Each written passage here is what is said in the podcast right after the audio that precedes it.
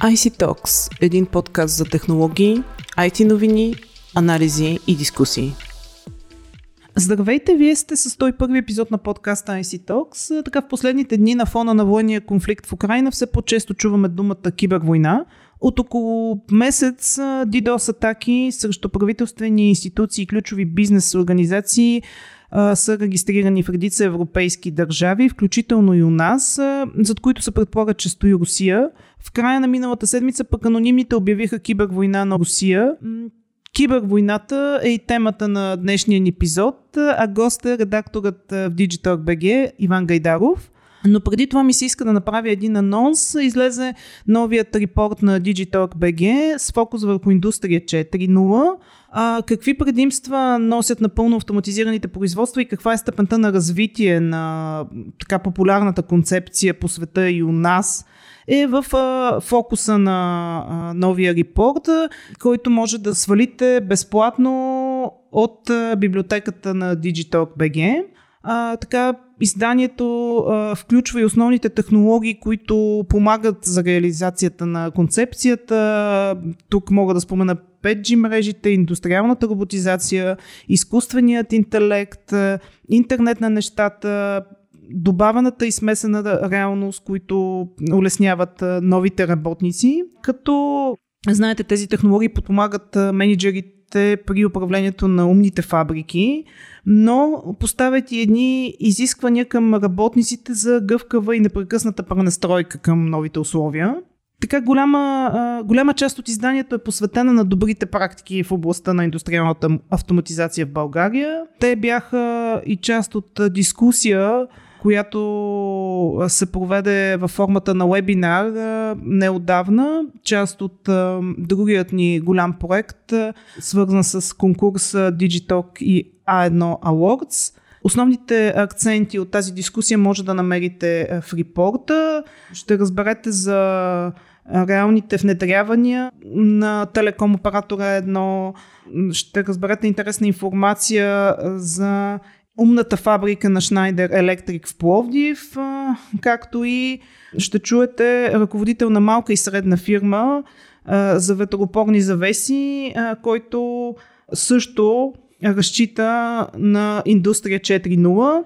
И не на последно място в репорта ще откриете какво ще се случи след като индустрия 4.0 приключи, т.е.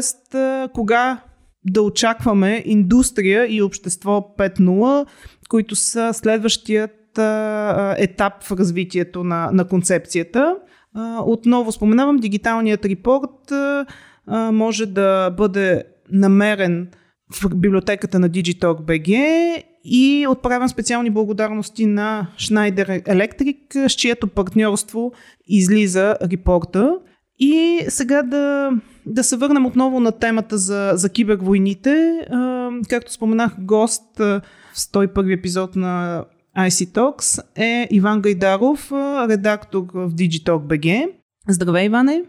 Здравейте!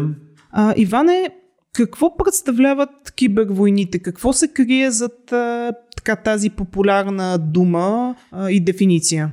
Въпреки, че всъщност киберпространството е реално с времето става почти толкова важно, колкото и реалното и за това говори общо взето и молбата на много правителства и много правителствени ръководители към социални мрежи, към интернет гиганти, към технологични компании да ограничат достъпа на, на, на руски граждани, на руски институции до тях. И това говори оценката за това колко е важно е се дава, но когато се готвих за днешния ни разговор, разбрах с така изненада, че всъщност няма формална дефиниция, точна дефиниция на това, що е то кибервойна. Според Министерството на отбраната на САЩ, например, кибервойна е заплаха за националната сигурност, породена от злонамерена употреба на интернет, което само по себе си е изключително широко понятие.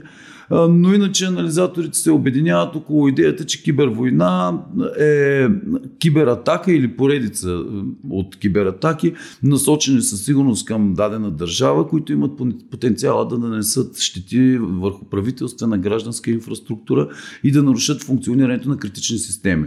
Това е в най-общи линии, като изискването е за тази кибератака, разбира се, стои друга държава или в редки случаи терористични организации, но, но пак на някакви структури подобни извън, които не обслужват просто частни интереси.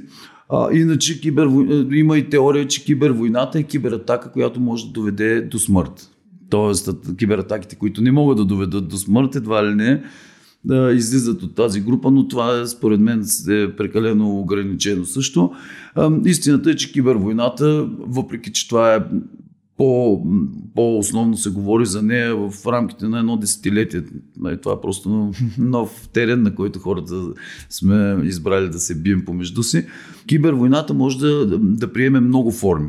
Като цяло тя включва шпионаж, саботажи на така добре известната DDoS атака, отказ от услуги, при които платформите направо се сримват и не могат да се достъпят. Пропагандата, разбира се, борбата за съзнанието вече минава през дигиталните канали, економическите удари и изненадващи масирани кибератаки, които засягат много, много части на една държава, ако я приемем като система. Така че това е кибервойната като цяло. Можем ли да разграничим по какво така се различава една кибератака от а, кибервойната? В смисъл по какво може да познаеме, че това е кибератака, а, а другото е кибервойна. Ти каза, че обикновено за тези атаки стоят държави. Това ли е така основната разлика? Ами, не само това. Значи, можем да направим паралел, ако чисто се хванем смислово за думите, между война и сражение. В крайна сметка една кибервойна е съставена от множество кибератаки. Но това е доста повърхностен поглед, защото м- киберата, кибератаките сами по себе си обикновено са насочени първо към частни субекти и второ основната им цел е финансово обогатяване на човека, който ги извършва. Кибервойните обаче първо са много по-многопластови, тъй като те, те изискат стратегия и включват много различни слоеве, на които се правят. На първото ниво е, най-елементарното е дезинформацията и пропагандата. Нали, не случайно и в момента достъпа на, на много руски официални лица и граждани е отрязан от социалните медии, защото този най-повърхностен пласт реално минава от там. Но той е най- най-лесен да се филтрира, защото с времето вкарват се контроли, по-лесно става и в крайна сметка изисква много повече време, за да, за да има влияние този подход. Много по-опасни са атаките срещу финансова инфраструктура и ключови обекти, които вече са е, един от основните белези на кибервойната, която ги различава вече тотално от кибератаките сами по себе си. Защото да кажем, те... кои са тези ключови критични Това са водоснабдяване, електроенергия, комуникации, неща, без които просто едно общество в днешно време не може да, да функционира. Така че кибервойната всъщност е съвкупност от атаки към такива критични е, инфраструктури, които нарушават ежедневната работа на една държава. И съответно те могат с времето могат да придобият изключителни мащаби. Надявам се да не ставаме свидетели на такива. Добре, а кои държави така имат най-добрите кибер войски? за да е уязвима една държава, за да е уязвима една държава, тя трябва да има отворена система и да е развита дигитално и технологично. Логично, западните държави, от така описани, те са най-подходящата цел, което разбира се се доказва и от, и от изследванията. Според последното изследване на Microsoft към края на миналата година, Русия седи зад 58% от кибератаките, организирани, зад които стоят държави. А, иначе останалите лидери в това отношение са Иран, Китай и Северна Корея. И общо за тази м, статистиката на топ 5 на, на най-силните и най-известните играчи на терена на правителствено подкрепените хакерски групи са Fancy Bear, която е свързана с поне две разузнавателни агенции на Русия. Но нали, тук трябва да, да, да подчертаем, че те, там не се признава, че, че е така. То просто има достатъчно доказателства. Лазарус Груп, е друга, тя е на второ място, тя е севернокорейска. Камент Крю е китайска, тя е на трето място. И, и има и една иранска, която е много силна, тя се казва Еофин. И това са най-силните, обзето държавно подкрепени хакерски групи, като в топ 5 има само една, която е на западна държава. Това е The Equation Group, която си е част от Националната агенция за сигурност на САЩ, която тя е официална за разлика от тези, които изброихме. Това е официално подразделение реално на, на отбранителната система на САЩ. Така че те нямат тези белези на... Но общо взето това са Иран, Русия, Китай и, Се, и Северна Корея. Това са държавите, които а, имат най-много атаки. Които, и които подкрепят които хакерски подкрепят, групи. За, за, които, за които кибервойната тя е заложена в тяхната доктрина. Ами иска ми се да поговорим и от другата страна кибер а, войските и кибервойниците като така защитници на, на държавата. Има вече такава, то не е професия, но да го, да го длъжност, кибервойник. Как а, се става кибервойник? Нали, пак с уточнението, че говорим от страната на, на защитата.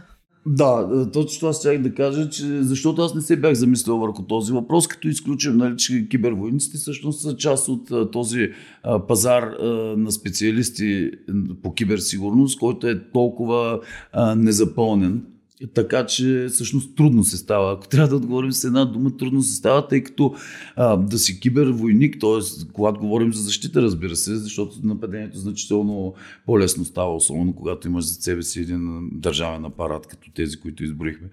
Но а, а, да си киберзащитник а, се изисква едно ниво нагоре, като киберспециалист, тъй като вече отговаряш за инфраструктури, които, от които зависят буквално живота на, на милиони в някои случаи. А, за мен беше интересно да, да разбера, че в последните 4-5 години изключително много университети, разбира се, основно в САЩ, защото там нали, все пак е, това си лидер на технологичната индустрия и нормално там да тръгват изключително много учебни заведения от всяко образователна степен, вече в програмите си имат особено техническите, нали? специални образователни курсове, които са насочени именно за киберспециалисти в сферата на отбраната. Тъй като това изисква от една страна нали, чисто морално-волеви качества, като лоялност, патриотизъм, тъй като ти имаш достъп до много сериозни системи, а от друга страна иска изключително отдаване, тъй като грешките са могат да костват наистина много. Няма как да не се върнем пак на конфликта военния, който е в момента в, между Русия и Украина. Може ли кибервойната между Русия и Украина да прерасне в глобална? Твоите прогнози какви са? Всъщност, проучванията, с които, които аз се запознах, показват, че тя войната е в ход далеч преди тези събития, които са в момента в Украина, тази война. Според проучване на университета в Съри, поръчано от HP, атаките, кибератаките, подкрепени от държави, от национални държави, което е нали, един от основните пунктове за едно нещо да бъде определено като кибервойна, са се отвоили между 2017 и 2020. Като имаме предвид, че COVID-пандемията и тази насилствена дигитализация, които се получи, едва ли ще намали броя им, то нищо чудно да се отвоят отново в, в края на тази година. Което значи, че тази война, всъщност кибервойните, ние живеем в тях просто до, момента. Те са нямали такова значение за нас и не сме им обръщали толкова много внимание. Иначе, ако се замислиме, тази цялата пропаганда срещу вакцини, подкрепен на организации с крайно дясна риторика, това всичко много често на 6 месеца може би излизат някакви операции на защитниците на социални мрежи, които разобличават, че това всъщност е дезинформация. Това е първата, първата може би мирновременната част реално на кибервойната. Тази борба за съзнанието на хората, за да може, когато се пристъпи към втора фаза, ти вече да имаш една база, на която да разчиташ, които са твои симпатизанти при врага. Нали, модерната война какво е? Просто врага вече идва в къщите ни по телевизията, не е като преди. А, в момента врага е в къщи. Ти го гледаш, пропагандата върви и от двете страни, разбира се, това, това, аз не казвам, че ни повече или по-малко, просто така си върви. Дезинформацията е като Дезинфор... инструмент на кибер. Тя е, да, тя е инструмент, както ракетите са инструмент на войната, дезинформацията е инструмент на, на кибервойната. А, вчера се появи, примерно, новина, че Toyota спира цялото си производство за известно време, защото хакери са ударили, ударили нейн основен доставчик на части. Другата новина, така с малки букви написано е, че правителството се включва в разследването на този инцидент.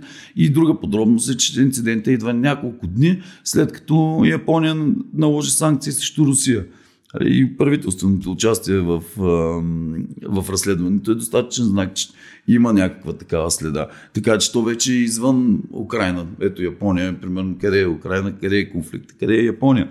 А, атаката срещу колониал пайплайн в САЩ е същото, защото това си е абсолютна атака към ключова инфраструктура. А тя се случи далеч преди тези събития. Така че ние живеем в кибервойна много отдавна и войната за съзнанието на хората се води много отдавна.